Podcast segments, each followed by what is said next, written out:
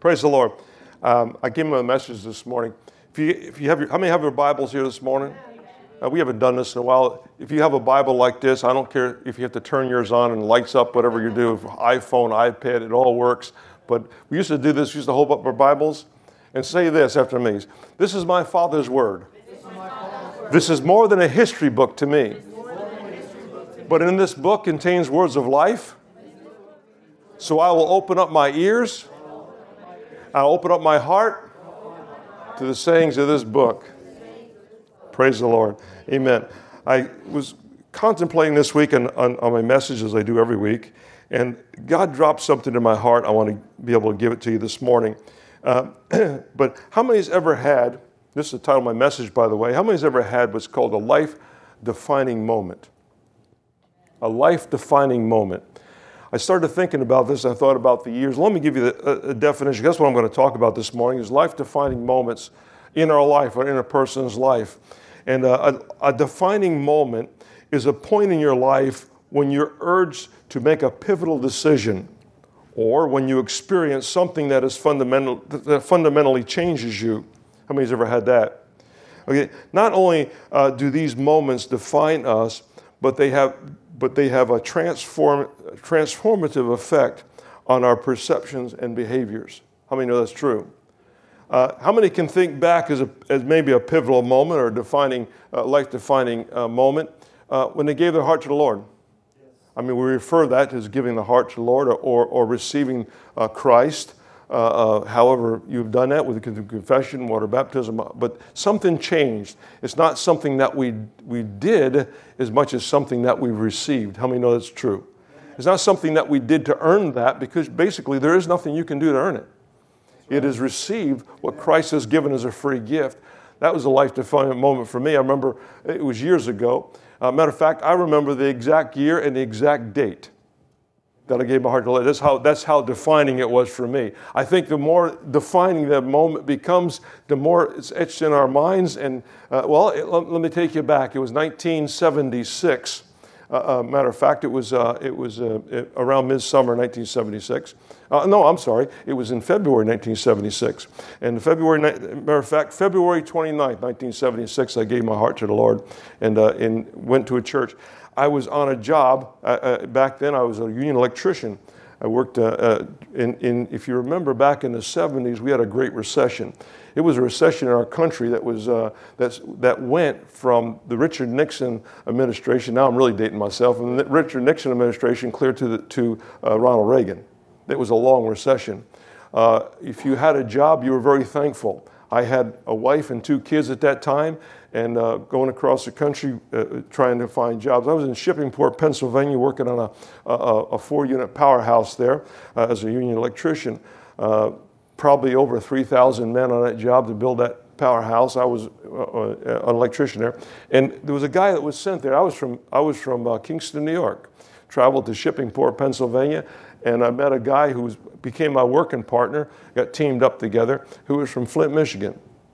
And, it, and he was a Christian and witnessed to me, and, and, and I, I, through his testimony, through, it took about two weeks to get through to me. About two weeks' time, I said, I'm going to a, become a Christian. At that point, at that pivotal point in my life, everything has changed. I'm not just talking about how I felt, I'm talking about everything changed. Because at the moment I became a Christian, I also became a tither. And I didn't know how I was going to do that because basically I was behind in everything financially. Uh, uh, not behind in paying bills, but I mean, it was trying to, trying to make ends meet was very difficult. And uh, we were on the road and traveling and different things like this. So I went ahead and, and, and, and but I stepped out in faith and I remember getting my first tithe check to the church. That was tough. And, but the fact is, is what happened that same day, this is kind of a, a neat story, but it was the same day, being a union job, as union jobs sometimes do, we're in the middle of work and all of a sudden somebody screams strike and they shut the job down. And basically, if you're a union electrician or union anything, the job is shut down for a union picket. Nobody goes in, nobody goes to work. And you don't get paid. It wasn't, it, we had any kind of uh, strike fund that they paid you out of. No, it was no fun, it was it. And I'm living from paycheck to paycheck, but I paid the tithe that Sunday morning in church. I remember that, being in church. And I'm thinking about, I was starting to complain to God. I'm starting to complain to, to I said to Doug, I said, Doug, I says, fine thing. I said, I wrote out that check for my tithe, stepped out in faith, and now this happens. We're going to be out of work. He says, The day isn't over yet. That's what he told me. He said, The day isn't over yet. He said, And you did you have faith when you gave that tithe check to the church? I said, Yeah. I said, It's supposed to be God's money. I give it back to him. I, yeah, I, I believed it was God. I, I, he said, Just hang on to that. It wasn't until about noontime the foreman comes up, comes up to me and he says to me and Doug, he says, uh, We need a couple of guys. He said, I need a, a team of guys, but he said, I'm picking you two guys. He said, to keep on working. Right. He said, through the pig he said, because we're, we're temperate, what they call TPL, or temporary power and light. And he said, we have to have this plant maintained, even though it's being built. He said, everything has to stay maintained. So when the strike is over, they come back and go right to work. Nothing has to be refired up. You guys have to uh, oversee all the pumps and all the, all, all the things, all the electrical things that you need to do. And I'm picking you two. You're picking us two. I'm thinking, why did he pick us? And Doug is uh, elbowing me like this. He says, remember that tithe check? I do. Never stopped tithing since. That was 1976. And so, so all I, and, and God has protected us over this. It was a life defining moment. Why? Because I came out from just a survival mode of taking care of me or us four no more to going out and actually uh, uh putting uh, uh, an investment in God's kingdom and then God turn, turn around and protecting uh, what was mine was, was I'm supposed to was protecting my job. And so we, we crossed the picket line every morning. We showed them our, our ID cards. Okay, go on through. And, and, and every morning I went to work and didn't lose one paycheck because of a picket line and worked to the strike. The first time I think that's ever happened uh, in the history of unions. But, but, but it, it, had to be done that way. But anyway, praise the Lord. Life defining moments. They can be anything from uh, uh, uh, if you're a parent, your brand new child being born man, there's just something about when you. Uh, I remember when, when Diane and I first got married, and Eric came along. He was our firstborn, and Stacy uh, three years after that. But all of a sudden, it hit me a life-defining moment to where, hey, I'm not only a husband, I'm all, and a provider. I'm also a dad, a husband, and a provider. And then a few years later, it was I was a husband, provider, pastor, grandfather, uh, and so on and so forth. It goes life-defining moments. But the one important life defining moment in my life, and I'm sure you'll agree if you listen to this, your life, is when we gave our heart to the Lord Amen. and became Christ. It changed everything. It changed all the dynamics of everything that we thought was impossible you, became God's possibilities. You got to understand what we call impossible, He doesn't. But when we come up to something that's impossible, it's almost like a challenge for God to say, Well, I can do the impossible. So it's impossible for man, the Bible says it's not impossible for God. Amen. But it, it, it, takes us putting our trust in that. So I, I wrote down a few things this morning uh, in line with that. Uh, true character, these are just things I thought as I get in prayer. True character is revealed by choices or decisions we make. True character is revealed by choices or decisions we make. Here's another one. I like, I like this uh, little, I came up with this one. Uh, it says, Integrity opens the door of trust and the windows of opportunity. One of the biggest things that I found out in my life that separate me from a lot of people that were looking for the same job, looking for the same thing as me, maybe even smarter than me, but the one thing that is always stand is, is, is integrity. Yes, God is not a man that he should lie, either should we be men that lie. Yes, God is not a man who, who, who backs down. God is not a man who, who forsakes his word. Neither should we be men or women that, that forsake the word. Yes, Praise the Lord. I remember when I first started the church, God says to me, I was praying, I was really nervous. It was my first church service. And God says to me, He says, Are you a man of integrity? I said, Yes, sir, I am. He says, What time are you going to start the church service? I said, The church service starts 10 o'clock. He said, Not one minute later. And that's where it started. He said, If you're going to be a person of integrity, be a person of integrity in everything. So I made sure I was there early. if it was up to me to get the church started, I was there early to make sure I was on time. If you're advertising church starts 10 o'clock, 10.01's a lie. Now, this is the old school I was brought up in, okay? Matter of fact, what I, the old school I was brought up in, the fact is you're 15 minutes early and you're on time. so I'm still this day 15 minutes early, sometimes more than that, but 15 minutes early for, for about every appointment that I say I'm going to be there. That was it. How many's ever gone uh, to a doctor, dentist, or whatever, and, and, and, and you have an appointment for 10 o'clock, and by the time they see you, it's 10.32 or quarter to, to, to 11? or 11 o'clock. You're sitting there for an hour waiting for my appointment was such and such a time. Amen. Anyway, praise the Lord. But uh, so integrity opens the door trust and the windows of opportunity. Our connection with each other, I put this down from uh, further from last week's message because God showed me this. He said, Our connection with each other increases our relationship with Christ. How many know that our connection with one another? So if you're isolating yourself, you're also isolating yourself from the body of Christ, isolating yourself from the kingdom of God, and, and, and basically you're losing ground. Yes, I'll get to that in a minute. Yeah. Praise the Lord. Praise the Lord. Well, you brought your Bible this morning. Let me turn to the first scripture. How many enjoyed that little yes, introduction? Thank you so much. Well, tough. I gave it anyway, so praise the Lord. Amen. So, uh, uh but I started studying this story, and this is, this is, this is something uh, when I started reading this thing. Uh, you'll find this in all three synoptic gospels. Synoptic gospels are what referred to as Matthew, Mark, and Luke.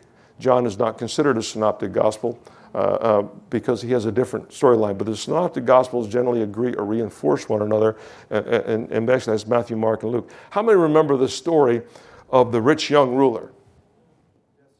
now, here's the thing about the rich young ruler you have to go through all three synoptic gospels to find out that he was a rich young ruler. For instance, Mark uh, uh, just says one, one who came running to him, to, to Jesus. Uh, so you're not going to get rich young ruler or, or, anything there. Now you go to Luke chapter 18, and it says the rich. It says a certain ruler asked him, said, "Good master." So he was saying. So Luke calls him a ruler, and it was Matthew who called him a young man. Amen. What does that mean? So if you're in the story, basically this guy comes running up to Jesus. I use the part in Mark because I like the idea Mark is the only one that says he's running. So when you put all three parts together, you see uh, we got this guy's story down pat. We know everything about this guy. You listen to me. We know everything about this guy because this guy was about to go through a defining moment with Jesus Christ himself and he runs up to Jesus. What happened? Well, in, if, you, if you read the Gospels in, in these, either Mark uh, 10 or Luke uh, 18 or, or Matthew 19, you'll see Jesus was leaving town. He's walking down the road. He wasn't in a synagogue, he wasn't in a church. Uh, when I met Jesus, I wasn't in a church, I was on a construction site. Yes, sir. Amen. When I first met Jesus. So this guy runs up, first meeting Jesus on the road and he comes running to him. And he says, Master, what must I do? Now, he, the, the one gospel said he threw himself at Jesus' feet and began to worship him.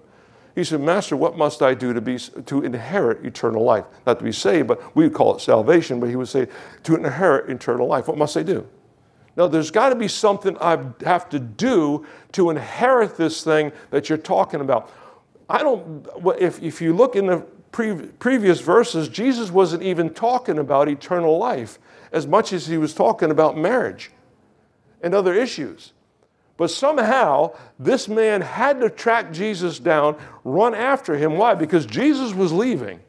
So he saw a window of opportunity. He ran after Jesus. He fell at his feet and he says, Master, what must I do to obtain eternal life? That was a question. Seems like a fair question. Now, the fact that he was young and the fact that he was rich and the fact that he was a ruler says mountain of information about this guy. Okay, first of all, he was young. What does that mean? Young is young. I mean, I'm 68. I still feel young. Am I young at 68? Well, if I ask Roberta, no. You know, because she's just a young kid, or if I ask Joanne, no, no, no, I'm not young. I'm an old guy. But, but so I guess it's relative to who you talk to. Now, if I hang around Skip, I know Skip is older than me. My mom is 93. Yeah. She's sitting here this morning. So my mom is 93. So I guess compared to my mom, I'm just a young guy. Matter of fact, she told me the other day, she said, You're still young. well, I wish my body would get, would, would get a hold of that thing. So, what does it mean? Well, I, I looked this up. I'll give you the answer. I looked this up. We're talking about anybody from a teenager to 40 years old. Isn't that amazing? 40 years old to consider young. I see people today uh, uh, in, in the millennial generation and different things, they, they think that 40 is the end of the world. I thought that. Yeah.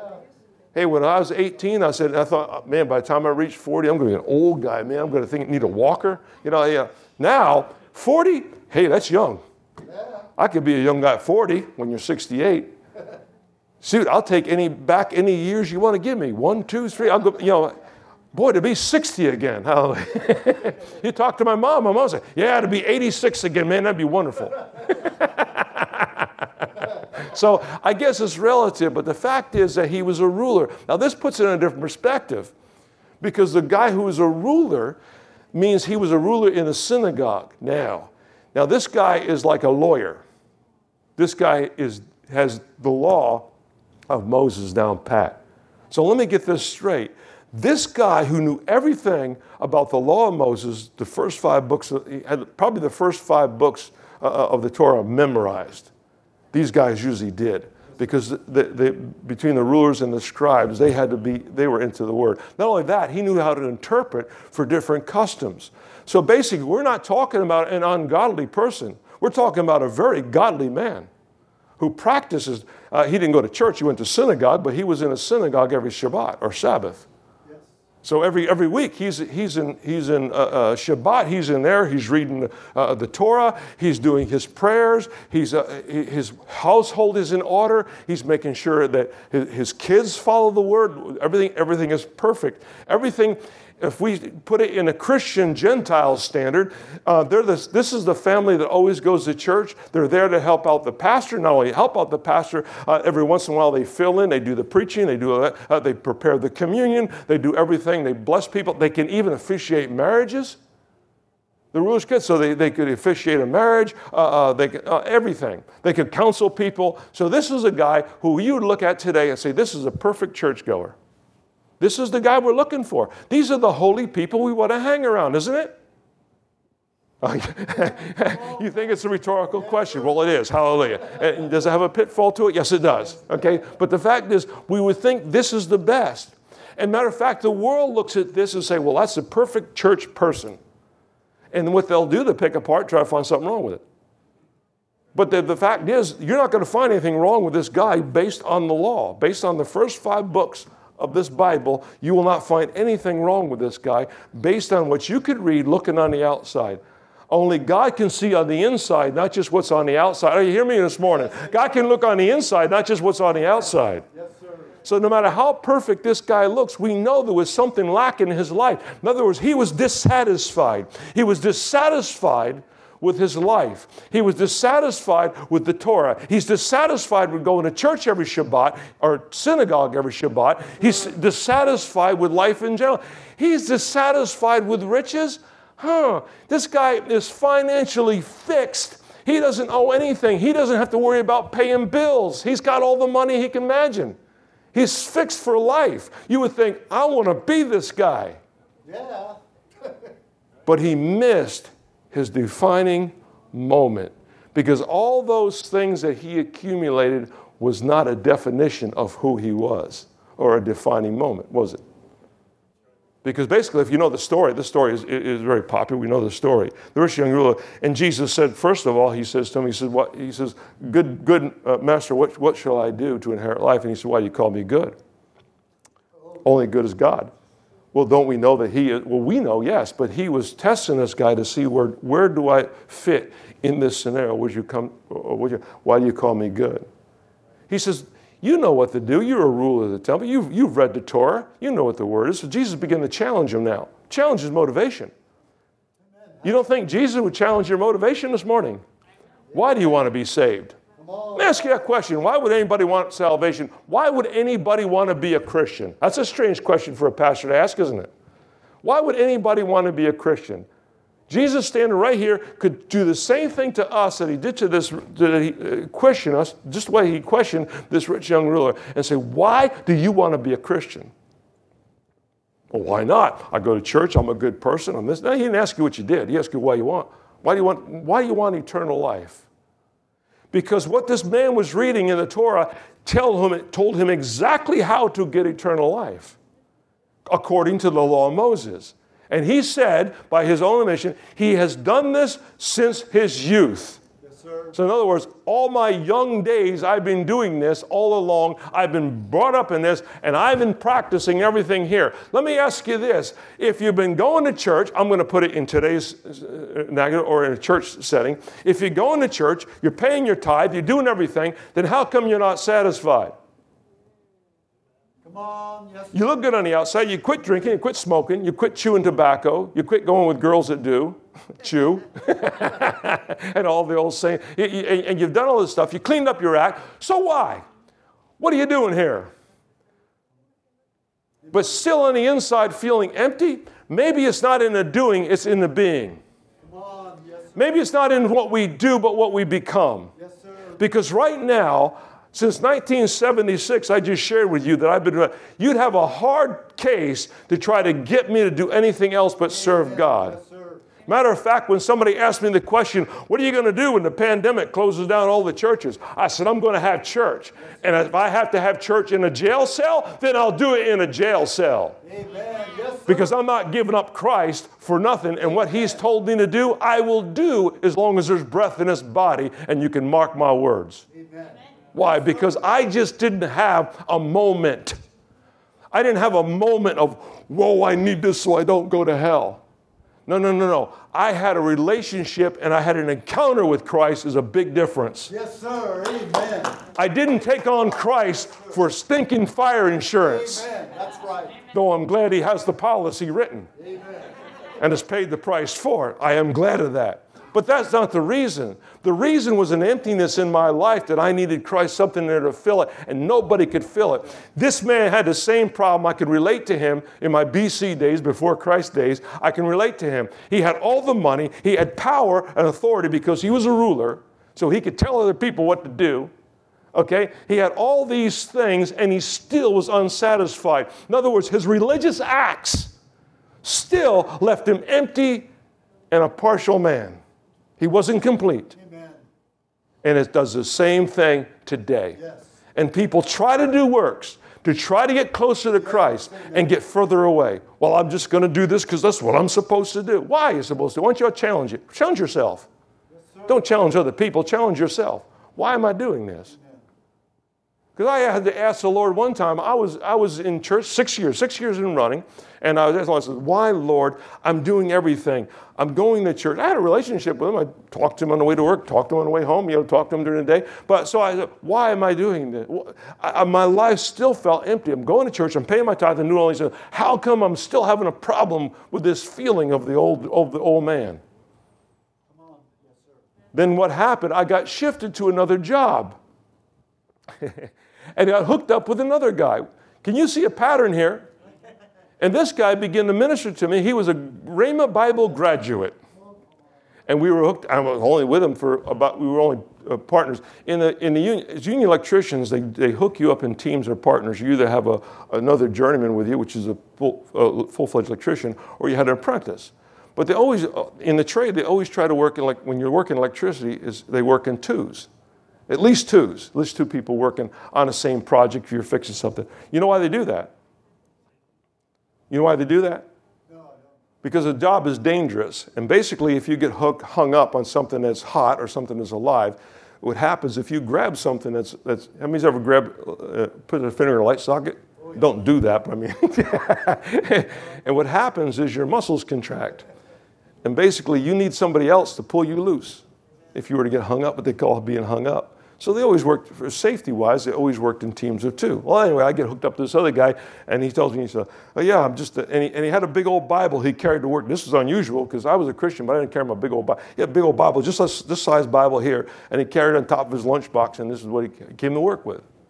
So that in a code book, I mean, you know, electrical code book. I mean, the, the, he said, nope, code book for life. This is it. I said, well, what, you still got a preacher or something? And he said, nope. He said, but I'm, I'm, I'm going to be someday. I said, you are? Fine. I said, that's, that's really good. Uh, uh, uh, okay, whatever. you know, he had a tough construction job, and here he come to the Bible. I figure, you know, my partner's going to get beat up before he gets out of here today. I don't know, you know, but he was just open, and the, and he was just uh, he didn't care who thought about it. He had his Bible, he had it all marked up, and he was carrying his Bible, and I, and he started saying, he said, he said, "You a Christian?" Yes, sir. You go to church? Absolutely, every Sunday. Wouldn't miss. He said, They ever ask you to work overtime on a Sunday? Yep. He said, You ever do it? Nope. This is construction, take off all the time you can afford, is what they used to tell you. Nobody, nobody I said, No, I never, I never missed church. Matter of fact, the church I went to is a sin if you miss church. So basically, so, I, so and he says, uh, he said, You filled with the Spirit? I said, Yeah, I got filled with the Spirit when I made Jesus Lord of my life. He said, I'm not talking about that. I'm talking about the second work of grace. What second work of grace? He the baptism of the Holy Spirit with the evidence of speaking in tongues. I said, You got to be kidding me. Here comes defining moment, life defining moment number two. And they, he preached to me for two weeks straight. Remember, it took me two weeks to get saved? It takes me two weeks for everything. I guess I know back then it did. Now I don't have two weeks. We got, we got more. T- uh, we don't have that much time. But, but uh, anyway, and uh, I said to him one day, I says, I says, you know what, Louis? I said, I'll tell you this. I said, right now, I said, you got through to me. Because I told him this. This is what I said. I says, if you can show me in this book anything you want to show me, I will believe it. I will believe it. Show me in this book, and I'll believe it. But just mouth off some of the doctrine, I don't care what you. Nah, I'm not interested. You know, peddle it someplace else. He said, "What if I would show you from, in, in, in, you know, without a doubt, everything line for line? I will believe it, and I will act on it." That's what I told him before he started witnessing to me. He said, "Well, I said, well, you showed me more more than one verse of scripture." I said, "It was a lot of scriptures you showed me, and basically." Amen. How many know that everybody, every author of the New Testament was a spirit-filled, yes. okay, tongue-talking Christian? That's the one he was against me. I mean, how many know that Jesus told the disciples to tarry in Jerusalem? Don't leave. Don't carry out this commission until you've tarried in Jerusalem and the Holy Spirit will come upon you. They couldn't even start the work of the ministry until they were full, filled with the Spirit. Right. So this is the stuff I got for two weeks in preaching. I said I went home and I came back in the next day. I went home in my house. I knelt down beside my bed. Uh, um, I didn't go to church. My wife went took the kids to church. I had the house to myself, and I just sat there and I prayed and I asked the Lord to fill me. Lo and behold, I never had anybody lay hands on me or anything like that. And lo and behold, I got baptized with the Holy Spirit. Not only that, it was such a wonderful experience. I felt the healing come in my body at the same time. Nobody ever taught say that lay hand by, and I had that confirmed out with a doctor. Yes, hallelujah. So basically, so this is what happens when God called me, baptized me with the Spirit, and, and, and so now that was a life-defining moment because now I was going to a church that didn't quite believe that way, and now I had. What am I supposed to do? I said, I'm not going to put a light, bushel over my light. So I went to the, to the church elders and to the pastor, and I said, told them exactly the experience I had, what I'm telling you now. And they really didn't give me the left foot of fellowship, you know, right off the bat. But it was kind of getting that way. The relationship was getting colder and colder. And I said, you know what, for the sake of causing trouble, I said, I just better get around believers that believe like me. And I started looking for another church. I, I, I bowed out. I told the pastor, I said, you know, I, I, have no ill feelings, never talked about it. I said, you people are wonderful to me. I said, you, you were a family when I didn't have any family around. I said, but I'll, I'll, never talk bad about you and never allow any of my kids or anybody else talk bad about this church. I said, we just have grown with the Lord and going on to the next thing. Like find moments. Let me get back to the rich young ruler. He was willing to do everything but one. He was willing to do everything. He ran. You don't get these rulers to run. He ran down Christ. He ran after him. He fell at his feet, the Bible says. He fell at his feet. Rich young rulers don't worship other men. That would be considered an, an, atrocity in the scriptures. He wasn't going by the Torah when he did that, he was going by his feelings. He was so empty and was so full of hope that Jesus had the life he wanted that he threw himself down. I believe the guy was sincere. Amen. It was no show. There's nobody there to show. The multitudes are gone. It was just Jesus and his disciples. And he says, You have completed everything required except for one thing. Let me ask the congregation this morning is there one thing? Now, some people might be several, but is there that one thing that maybe you're not ready to surrender to the Lord? Because Jesus isn't trying to take, Jesus is not the God of subtraction, He's a God of uh, uh, addition and multiplication. The devil is a devil of subtraction and division. Always remember that if you want to give a math uh, uh, analogy, but that's the truth. So, regardless of what this guy was asked to give up, Jesus was going to pay back a hundredfold. Well, 30, 60, or a hundredfold. We know that from the scriptures, right? Even, even 30 fold would be pretty good. That's a third more, 30% increase would be pretty good over what you have, especially if you're very rich. And, and he said, Well, I'm going to give you the minimum, I'll give you 30% more. I take it. I'd take it. What's 30% of a million dollars? How many here would take a check right now for 30% of a million dollars? Oh, yeah, all the hands go up now. I'm speaking your language. I saw that right there. I'm, I'm speaking your language. Let me ask you the second question What would you do with it? what would you do with it knowing it came from God? Oh, yeah, let's go out and party down. This is Key West. Wrong, wrong answer. Probably why you don't have it. Just saying. Praise the Lord. Yes, sir. One thing, Jesus said this. Now, wait a minute. Jesus never required this from Zacchaeus. How many remember Zacchaeus? The little guy up in the tree saw Jesus coming, and, and Jesus said, I'm going to have dinner with you. Invite me to your house right now. Jesus invited himself. Zacchaeus came down, he gets everybody, and he comes up to Jesus. He said, Jesus, everything that I've stolen, everything I've done wrong, I'm going to give it back with, with, with payments. I'm going to give it back all more. Jesus never asked him to do that. He never said, Zacchaeus, if you want eternal life, he said, give up uh, and and stop cheating people and give up everything you've stolen. He didn't say that. To, that wasn't. That would have been a requirement for that rat. I would have seen that that coming. Yeah, you're little sneak. You've been stealing from people and, and robbing them blind and saying that it's the Roman government, because that's what a tax collector did. They collected so many taxes, the Roman government would, or Roman Empire would declare a certain amount of taxes they had to get from a community. So the tax collector would collect those taxes for the Roman government, especially if you're a Jew, you're despised. Because what happens, they always added more to that and took the cut, because the Roman says, You give us this, and then whatever you get extra is yours. So you can see the reputation of these guys. Isn't it amazing that Matthew, who wrote the Gospel of Matthew, was a tax collector? Yes, sir. But he had, he had all of a sudden, he had a life defining moment, and you don't see Matthew now as a tax collector?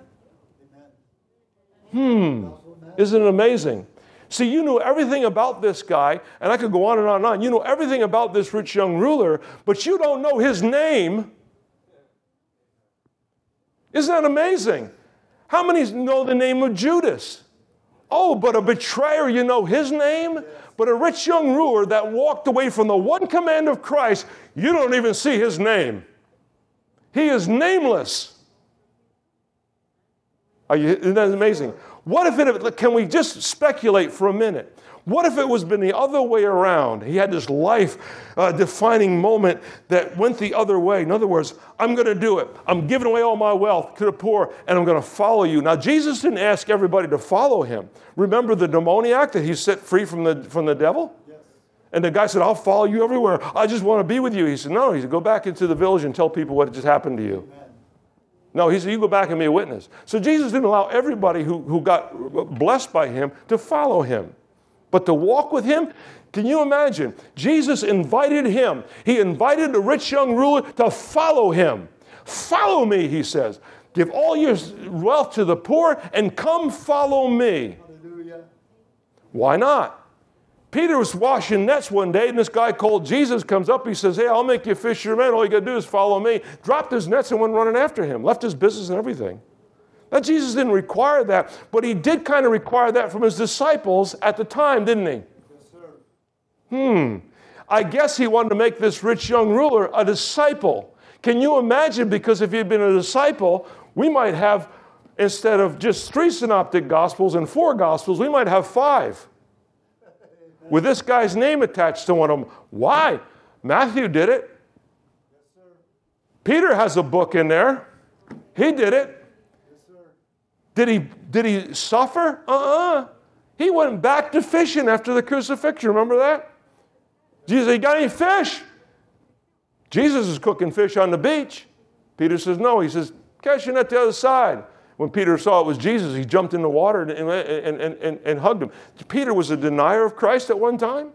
You don't remember Peter as a denier of Christ. We remember him as one wrote the, the letter, uh, 1st and 2nd Peter, uh, and the epistles. We remember Peter, one of the three of the sons of thunder. Peter, James, and John had all of Jerusalem upset. Had all these guys, these kind of guys, the, the Pharisees, the Sadducees, the rulers, the scribes, had them all upset because he was preaching another doctrine and having miracles to prove it. Amen. Yes, sir. Amen. All of this was laid upon this guy, but he had to get one thing right. And he failed to do it. And the Bible says this he walked away and he was in grief. In grief. He wasn't happy. He wasn't, well, I made the right decision. He walked away in grief, just like people do today. There is not one day that I have served the Lord, not one day in Christ that I ever had a regret when I did what God asked of me to do. And all Jesus had to do is say one time, give up everything and follow me. And you know what I gave up? I gave up everything, which you know what it totaled to? Zero compared to what he has blessed back. Zero. I gave up nothing. Amen? Because now all of a sudden, when I gave, was willing to give him what he required, what he was calling from me, now all of a sudden I was getting blessed in the workplace. My marriage was coming together. I don't know if Diane and I, we've been married 49 years, coming on 50 years marriage. I don't, and we have been never married to anybody else. We've always just married, married each other. We do everything together, even to this day. You can go diving together. We do everything together.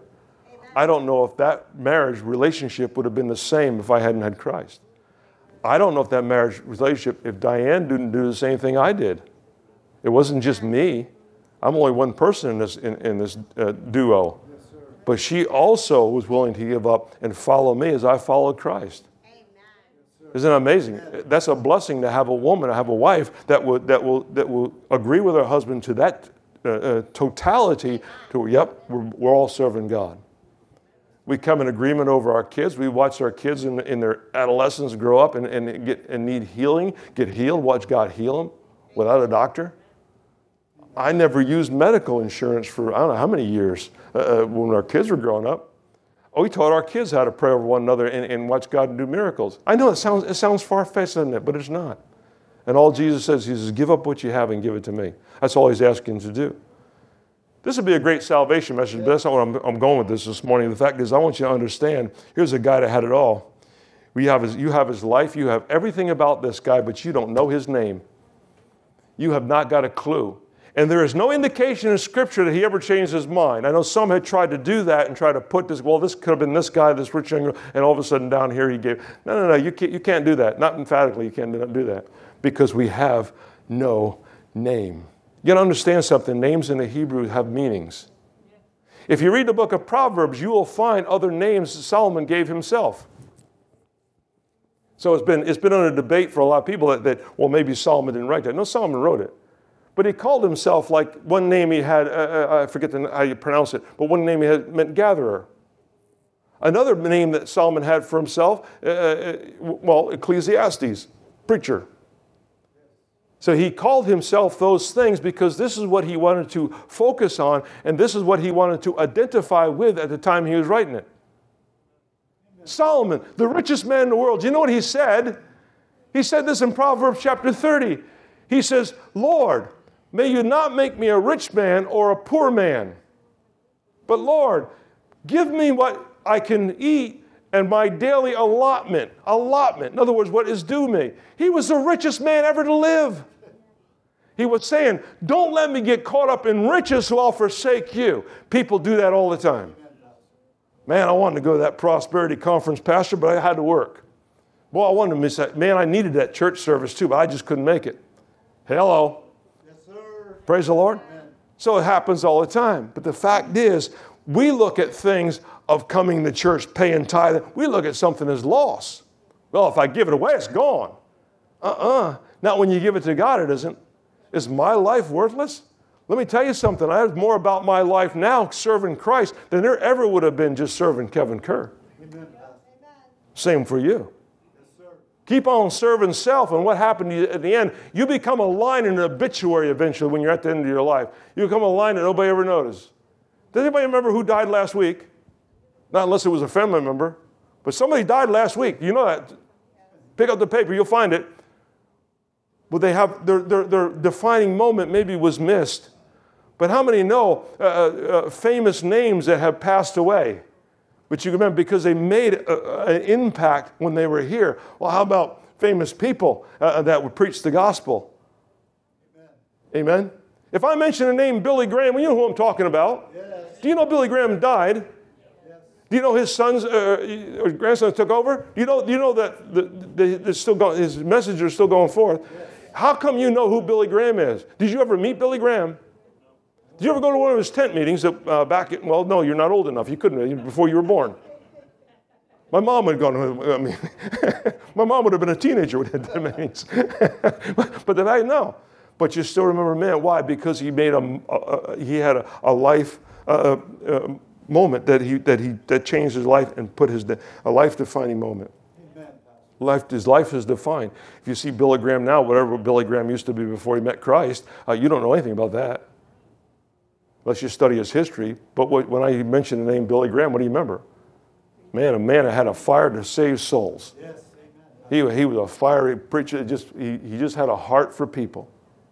Went to London, England one time. I remember the story. Matter of fact, I was in London, and one of the, one of the London pastors was telling me this story that Billy Graham came to, and basically the, the, the English people were uh, in town. Some of the London papers and stuff, newspapers, fake news there too. But they were saying that the only reason that people would flock to his altar calls was because he played that one particular song that was very popular. So Billy Graham picked up on this. He read the papers, picked up on this. The next night they had a, they had a crusade. So what he did, he, he signaled no music at all. No music. And stood there after his message and invited people to come down and give their heart to the Lord. It was more that night than the night before. Had nothing to do with the music. It wasn't playing on people's heartstrings. It wasn't, it was real. Amen. But you remember the name. Praise the Lord. If I remember, if I if I give you the name Moses, would you remember the know who Moses is? Okay, what's Moses' name attached to? If I mention the name Moses, what do you think of? Do you think of the guy who's standing over another Egyptian murdering him? that was Moses too. Do you think of Moses as one that's bowing down to the idols of Egypt in worship as he was raised as one of Pharaoh's adopted sons? No. Why? Because he had to change after he murdered that Egyptian and had to flee. And he married a, a, a, a woman, and his her father's name was Jethro. And he went out and watched his father-in-law's sheep out in the shepherd, out in the sheep. If that was all he had, you would probably never hear about Moses. But something happened to change and define his life. He went by, and at no fault of his, he saw a burning bush, and he looked at the bush. He said, "There's something wrong with this bush because it's burning, but it ain't being consumed."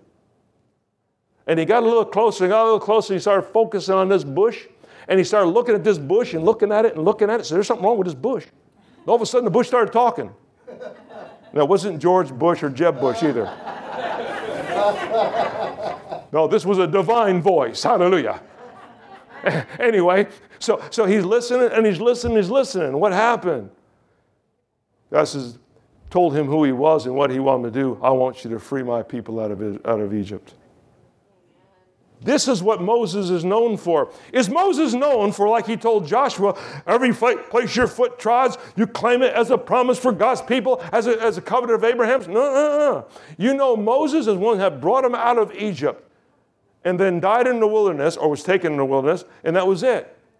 And then Joshua raising up and completing because God only had the purpose of no, he knew, God knew Moses wasn't going to make it all the way to the promised land. He told him that's where his people were going. Didn't say he was going to go there. Amen. He knew it in from before the beginning. But we still know Moses as the guy who delivered the people, uh, uh, God's people out of Egypt. Yes, we know Josh was one that actually possessed the promised land, yes, don't we? Amen. Why? Because they had a life defining moment. Amen. amen. Praise the Lord. Are you going to have a life defining moment? Can you imagine this, going back to this poor guy? I mean, he could have been named with the disciples. Even Judas, Judas, a little rat, the, the, the, the, the person who turned his back on Christ and betrayed him, his name is in the book. Other evil men's name is in the book. This man who was walking a righteous path, but when the one thing God asked him to do, he could not do, cut him off, and he's not even named. All three Gospels, Matthew, Mark, and Luke, none of them knew his name. He was just a guy that came to Jesus one day, running after Jesus, wanted something. Jesus told him how to get it, and he, and he refused, walked away, kept what he had, and Jesus kept what he had. It's a swap. We give Jesus what he requires, and he gives us what we have. How can you call yourself a loser doing that? You're a loser if you don't. I'll just preach it the way it is. You're a loser if you don't. If you can't follow the simple things that Christ asks us to do, He doesn't have much. Here's, here's the first thing He wants you to do give me your life. he don't want much, He just wants your life. But what does He give you in return? Can anybody say? Eternal life with the promise that you will never die. I'm not talking about living here. I'm talking about going on to, to this is we our life when we, we end our life here is a continuation for eternity. That's what he promises. Hallelujah. Praise God. Amen. Am I helping anybody this morning? Yes, amen. I'm going to say this. This is, this is my last one. Is that three closings yet? I get three closings this American way. No, is this three closings? How many, how many remember these three guys? Shadrach, Meshach, and Abednego. You can't even say them. You can you spell Shadrach, Meshach, and Abednego. You can't even spell it, but you know what they did. You know who they are. Come on. Matter of fact, that wasn't even the real names. That was their Babylonian names. It's hard to even pronounce their Hebrew names. Let's stick with the Babylonian names because we got another of the best. You know their names, don't you? You know what those three guys did? Those three guys singly hearted stood up against the most powerful nation on the planet in those days. They, they, they, they went against the king's order. The most powerful man on the planet in that day went against his order and says, We are not bowing, period. Everybody bows before Nebuchadnezzar's golden idol. We're not, because our God told us not to. What about them other two million that were there, that were Hebrews, that were supposed to be practicing Jews, practicing the Torah? They all bowed because they were afraid for their life. Three men. Nebuchadnezzar You'll bow or you'll go in the fiery furnace. And he said, We're not careful in saying this, king, so listen close. Our God, who we will not bow to your God, but our God will defend us or he'll, he'll save us from the fiery furnace. But this is the part I really like. Because everybody can say, oh, Jesus will have, it'll all work out in the end. Oh, Jesus will have, he's got a better thing for me anyway. Oh, it's not going to be, I, I, he'll no harm, no angel, no, no harm shall be coming. His angels will get charge over me. At least I dash my foot against his dog. We can have all the scriptures. But that's not what they said. And they didn't quote scripture. What they said, our God is able to deliver us from the fiery furnace. But even if he chooses not to, we're not bound to your idol. Period. Man, I could follow a guy like that. No mi- mistake about it, no ifs, ands, or buts, no excuses, uh, no theology behind it, just saying, no, this is it. Understand something. The devil would love it if you bow to his world and his world pressures, but I refuse. Because to do, bow to their pressures means I have to deny Christ. To bow a lot of their pressures. Are you kidding me? Look at the hour we live in today. Right now, if you lived in California, you, you would, and you were gathered in this in a church, if this church was in California, you'd be breaking the law and can be arrested. Because churches have been outlawed in, in, in the state of California. This is the United States right now. You tell me they were not in the end days? You need to read the book. Amen? Think about that. Christians in the United States aren't even allowed to worship. Matter of fact, casinos are allowed to be open, but churches are not. So, what one pastor did, he got real brave. He took all his congregation and says, Guess what? We can't legally meet here in the church. Let's go to the casino and worship there. Because legally, the casino can be open. That's how stupid it is. That's how stupid it is. Guess what? They just take me to jail because this is what's going to be. And this is the end times. This was gonna, it ain't playing games no more. So go ahead, mull over you with your mamby-pamby weak religion. I'll stick with Christ. Because I had a life-defining moment, 1976. I had another one again in 1981. I had another one again in 1986, before we went, the year before we went into ministry. I had another one in 1987. I think I had, an, I think I had one last week. I think I, I look for a life changing, mes- uh, life uh, defining uh, uh, event every day. Because every day I want Christ to define my life. If I define my life, I will mess it up. But if He defines my life, I don't have to worry about moving in pride, arrogance, or anything else. I'll just let Him define my life this morning. Getting out of the Word this morning? Praise the Lord. Oh, I got more, but I got to go. Amen. Praise the Lord. Paul did say this to the Thessalonica church. He said, Don't be shaken in mind or troubled. He said, but he puts this, he said, neither by the Spirit nor by the word nor by the letter from us. Now, wait a minute, why the letter from us? Because Paul was saying what was going to happen in the end times. He said, men would be lovers themselves, boasters, boasters, proud, blasphemers. And he said, from such stay away. In other words, from such practices stay away. Not people, practices. So he, he, had this down, but he said, don't be shaken in mind. Why? Because your mind is the first thing to be shaken. Your mind is the first thing to, to lead you in the wrong direction. Proverbs says, A man thinketh in his heart, so he is. If you got something out of this message this morning, give God glory. Hallelujah. Amen.